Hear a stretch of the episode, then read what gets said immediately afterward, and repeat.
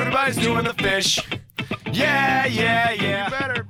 Everybody's doing the fish. yeah, yeah, yeah. Everybody's doing the fish. Yeah, yeah, yeah. Everybody's doing the fish. Yeah, yeah. Hello and welcome. This is Modern Beers and 90s Nostalgia. My name is Justin Lamb. I am your host, and you are listening to episode 3. You made it, and it's a good place to be. We have a lot of great stuff to go over today, and this episode is the best episode so far because this episode is themed parties. That's right, parties. Now, parties have a lot to do with beer, that first half of the name, and parties have a lot to do with 90s nostalgia, that second half of the name. We're going to cover both of them as in depth as we can in less than a half hour today. So let's dive in now and start off with everybody's favorite modern beer. It's time to go to school. I can't believe this. If I was bleeding out my eyes, you guys would make me go to school. This is so unfair. This week we are learning about session IPAs. So gather around, kids, and let me tell you a story. In the magical land of England, circa World War I era and up until 1988, workers were allowed to drink on the job. Mmm.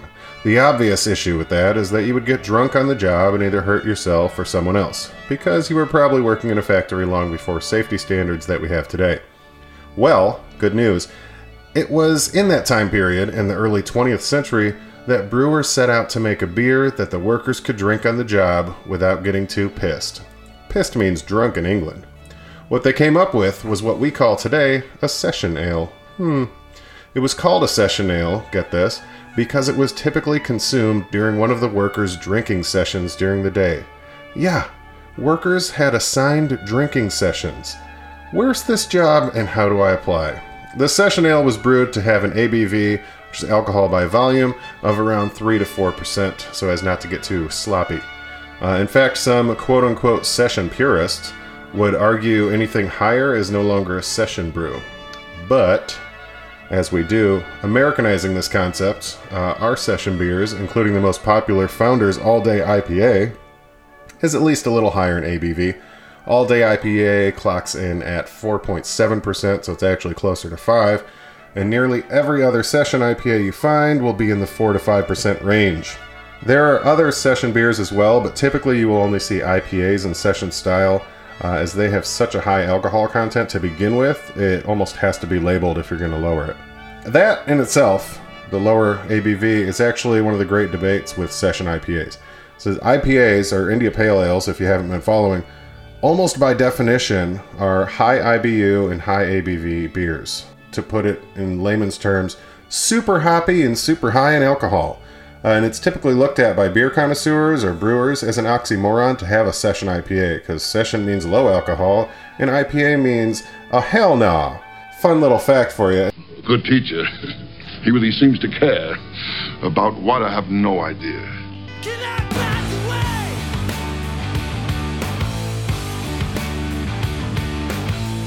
away? So, what we just learned about session IPAs is that they have a lower alcohol content. Why would we feature those in the party episode? Because, guys, you got to pace yourself. You know, I'm a big fan of IPAs and I'm a big fan of Imperial IPAs and bourbon barrel aged stouts and anything you can find that's got a 8 to 12% alcohol content in a can. However, if I'm going to a party, I got to pace myself. It's going to be a long night. I can't show up and drink five 12 ounce beers and just be that sloppy drunk guy. No one likes that sloppy drunk guy. Believe me, I've met people that have told me they didn't like me when I was that sloppy drunk guy. So, guys, pace yourself. Drink some session IPAs. Today, I have three session IPAs that I am drinking here in the studio, and the studio is a bar in my basement. The IPAs we are having today is Founders All Day IPA, Lagunitas Daytime IPA, and Stones To Go IPA. These are all pretty readily available anywhere you're listening to this, unless you're in a foreign country, and uh, probably the most widely distributed session ales across the country. Now, you can find sessions in other brews, but typically IPAs, as I mentioned before, are the ones you're going to find session versions of. And you don't really lose a lot of hoppiness on most of these versions, especially the all day IPA. So now that you have your beer, you know about your beer, education is important, people. Let's fast forward to some of them great party tracks out of the 90s. And here's just a few songs you might recognize. This is how we do it. This is how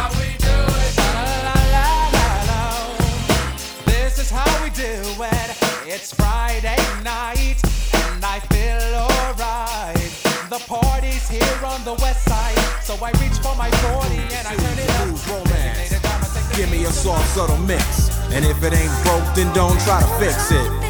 And think of the summers of the past. Adjust the bass and let the alpine blast. Pop in my CD and let me run a rhyme and put your car on cruise and lay back, cause it's summertime.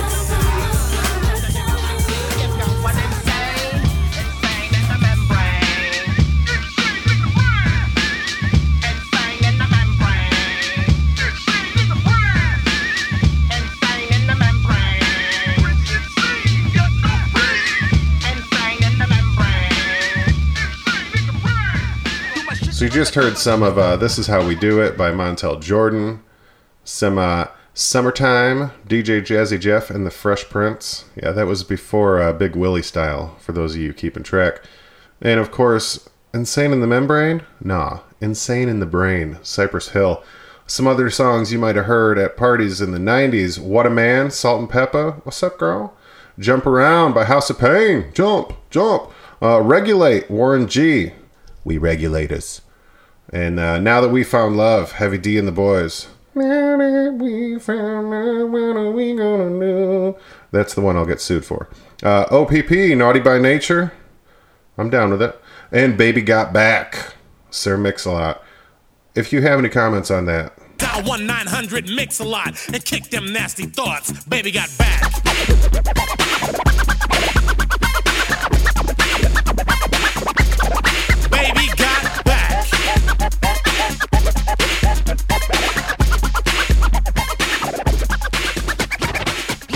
As I said earlier, parties is the theme of this week's episode.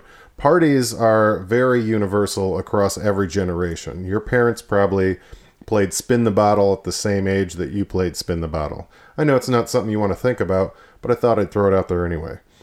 But parties in the 90s had some very specific and unique things that I want to point out today, and we're going to get more into that as time goes on. But first of all, parties. What comes to mind? Depending on what you did as a teenager and in college, parties can be very different. There's a few different kinds of parties that I used to attend to regularly. Yo, I got to have sex tonight. It took me all day, but I narrowed it down to a list of 10 very lucky finalists. You know what I'm saying? I definitely went to my share of drinking until you vomit parties, which essentially is someone somehow got alcohol and you were underage and parents were out of town, and so you just drank. And you didn't have a goal other than, you know, get the liquid courage to talk to someone you might have been avoiding. But you just drank, and occasionally uh, the bathroom was just split between friends puking, and then you didn't remember the entire night the next day. Those were successful parties, people, and I'm proud of each and every one of you that attended those. Next, you have uh, maybe you did video game parties. We had PlayStation out at this point. We would stay up all night, friends, and, and play video games and see how far in levels you could get. Hopefully, they were multiplayer games. Otherwise, if you're like me, you just sat on the couch and ate junk food and drank anywhere from alcohol to soda while your friend leveled up in some game that you didn't really care about. And PC games really made their uh, made their appearance in the 90s as well. Games like EverQuest. I remember going over to friends' houses and just staying up until 8, 9 in the morning. You're just playing games on the computer. I know a lot of people still do that, and that's actually grown in popularity. But you guys gotta pay some respect to the original people here. We were out there making sure those games worked, so you could be out there playing even better games today. You're welcome. And then a little bit further down the nerd rabbit hole, if you are anything like me uh, around 1996 to 1998, you might have been out there playing a little Magic the Gathering. Did you ever go to those parties? Yeah, you and about four or five friends all create different sort of Magic the Gathering decks, and you guys just battle each other all night long. Maybe make a tournament. Maybe you fix up and make different decks. Was a big uh, fire zombie deck. It's red and black. Not important, but really fun. I want to dedicate a whole episode to that later. Magic the Gathering played a huge part in my life because I was a huge nerd and had a great time doing it. And then my personal all time favorite kind of party is you and about, I don't know, five to nine of your friends. Parents were probably home, but you guys were hanging out, maybe in the basement, maybe in the living room, and you were watching movies. In plural. It wasn't always one movie, sometimes it was multiple movies. Maybe you guys watched a TV show and then you watched a movie. Doesn't matter. Maybe you went out to the movies. Those are still parties, especially if you gather at a location before or after, do a little pregame, maybe a little postgame. I had a group of friends growing up in high school. All we did was watch movies together, and it was the best thing ever, and it's where I get most of my movie references. And I'm still obsessed with most of those movies to this very day. And guess what? Almost all of them are from the 90s, guys. I'll tell you about some of those right now. What's that? A dress. Says who? Calvin Klein. It looks like underwear. Go upstairs and put something over it. I only came here to do two things, man. Kick some ass and drink some beer. Looks like we're almost out of beer. Oh, and this one time at band camp, I stuck a flute in my pussy. Excuse me? What? parties and movies in the 90s uh, they were like their own characters they were their own screen actors guild members. Parties played such a pivotal role in movies in the 90s they should win their own awards. I'm going to go through some movie titles and talk about the parties that were in them just to refresh your memory on what a huge role parties played in 90s cinema. In no specific order clueless uh, they go to the party where we hear that wonderful song rolling with the homies. I have no idea if that's even a real song not a fan but uh, donald faison is in that shaving his head at the party good stuff went on to do scrubs later uh, 10 things i hate about you bogey lowenstein's party maybe you remember that that's where uh, heath ledger really falls for julia stiles character wise anyway and uh, can't hardly wait. The entire movie is a frickin' party. It takes place at a party. There's about two minutes of graduation in the beginning and about two minutes of not party at the end. The rest is a party. Uh, American Pie. Every one of the American Pie movies has party scenes. The first one is the one I always think about because every time I get beer in a clear cup, I always think there might be semen in it because, you know, American Pie traumatized me in the weirdest way. Uh, Empire Records. We talked about that a couple weeks ago. The whole movie ends with a huge party that saves the frickin' record store. Great stuff. Uh, Dazed and Confused, another movie that starts at the end of the school year. Then the whole movie is trying to find a party and then eventually just creating one out of thin air. Because that's what you had to do. Don't Tell Mom the Babysitter's Dead. You know, I was wondering when Christina Applegate was going to finally be an adult. And she proved to us in that movie that she can be an adult and she can throw a fashion show in her backyard. Because, you know, she's in charge and the babysitter died. Spoiler alert. Uh, house Party. I don't need to say much about it because it's House Party. It's right there in the title. One, two, and three. Might even be a fourth. Scream. Oh. So Scream's one of my favorite movies of all time. And Neve Campbell plays a huge role in that because that's my boo. But Scream ends in a huge party where we find out who the killers are, and there's some of the best scenes in that whole movie take place at that party at the end. And then uh, Biodome. Can we talk about Pauly Shore for a minute? No, but we will later. Biodome, they throw a huge party, and then they have a little party, little miniature party, to help clean up from their party that ruined everything.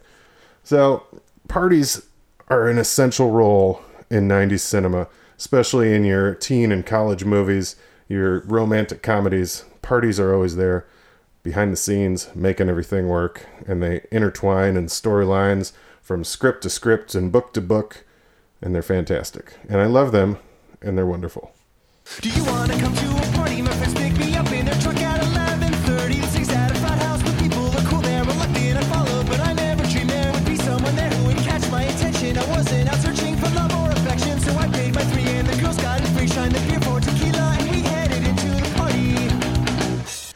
Now, contrary to what you may believe, I was not always such a responsible drinker. Session IPAs were not my go to choice. In fact, until a guy with a fake ID when I was 19 came around with Sierra Nevada, I didn't really know much about anything outside of Bud Light and Coors Light. Because, you know, you go to spring break in South Padre when you're 18 and you learn things about yourself. But before craft beer came along and changed my life, we had other drinks and other ways of consuming drinks when we went to these parties in the 90s. Some of those things I want to talk about right now. First of all, every single person I know has a story involving their parents' liquor cabinet. Now, whether that liquor cabinet was just another cabinet in the kitchen or a whole little bar that your dad or your mom put together, everybody uh, stole from their parents' liquor cabinet. I knew a girl that used to come over to my buddy's house, go down to his basement, open up the liquor cabinet behind the bar, take a little water bottle out, just do a little bit of each, a little bit of each bottle into the into the water bottle. And I mean, shit, got her drunk, so good for her, but parents never noticed because it was just a little bit off the top of each bottle. Now, I believe if you combine all those things in something like a slushy machine, it's called a suicide. And uh, probably tasted that way. Because that sounds pretty disgusting. I can't imagine a Kahlua tequila vodka triple sec drink that I would really enjoy. But that's what happened. And everyone's got a story about that. Either that or drinking from your parents' liquor bottles and then trying to refill them with something like water or apple juice or something to confuse them. Be like, oh, they never drink this. we all grew up to find out that our parents knew about all that stuff. Because uh, after dad's fourth vodka and tonic, when he realized it was just tonic, he figured something out. Because your dad was not as stupid as we made him out to be. Another thing beer bongs. You guys remember beer bongs? I'll tell you what, I had the shittiest cars growing up, and I always had to carry a funnel with me to pour in antifreeze or oil or gas or whatever fluid I needed to replenish in my car when it broke down on the side of the road. And when I was younger, never did I think I would use that funnel for something as nefarious as a beer bong. For those of you that don't know, let me tell you the quick tip. Little rubber hose, little funnel on the top, fold it, little kink in the hose, fill that thing up with a can of beer, and then uh, go ahead and let that kink go and drink it all in one gulp. Never have I thought I was going to puke as many times as when I bonged beers. I say hurl. If you blow chunks and she comes back, she's yours. If you spew and she bolts, it was never meant to be. And then finally, uh, the first time I drank, I'm going to share this little gem with you guys. My friend worked at Subway, so we had a plan. We were going to meet up at Subway. We were going to fill up our Subway cups with whatever soda drink we preferred. Then we were going to go mix that with whatever alcohol we had available, and that was going to be our first time drinking. Group effort, almost like a suicide pact. And I'll tell you, from my choice, you would think that's what it was because my first drink that I got completely blasted on was Mountain Dew and tequila. And I'm going to let you in on a secret. Not a great combination. Yeah, no, you'd think maybe the citrus of the Mountain Dew would be like a lemon or lime with tequila, but it's not. It is uh it is the worst thing ever. I don't recommend it. My hangover the next day didn't recommend it. And I specifically remember going to school on Monday and talking to one of the seniors and saying, "Hey, I'm a little concerned." She said, "Why is that?" Well, uh I got drunk Friday night. She's like, "That's no big deal." No, no, no. I got drunk Saturday night as well. I think I have a problem. Well, she burst out in laughter, and uh, that is my best memory of that girl. She was a senior, I was a junior. And she was clearly way more experienced in, uh, than me in parties and drinking and having a grand old time.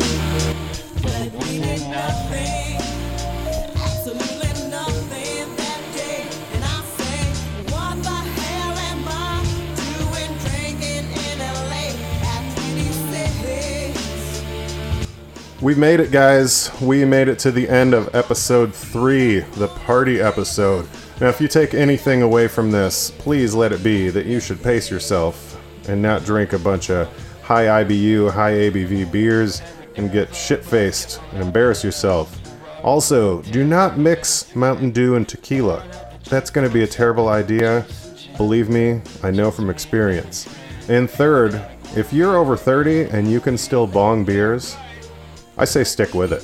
You got something there because you are a rare breed. So good for you. You guys like, share, comment, post, snap, whatever social media platform you want to use. Let people know you listen. And please let me know what you think of the show. You can comment on the website, justinlambmusic.com slash podcast, or you can send me a direct message if you know who I am. If you don't know who I am, come find me. I'm on Instagram, Twitter, Snapchat, Facebook. Uh, Sahara? Is that how you say that? Doesn't matter. No one does that anymore. Uh, you can find me there though, Justin Lamb Music. That is my name on everything. So hunt me down, find me, let me know what you think of the show. Thanks for listening. Keep on drinking.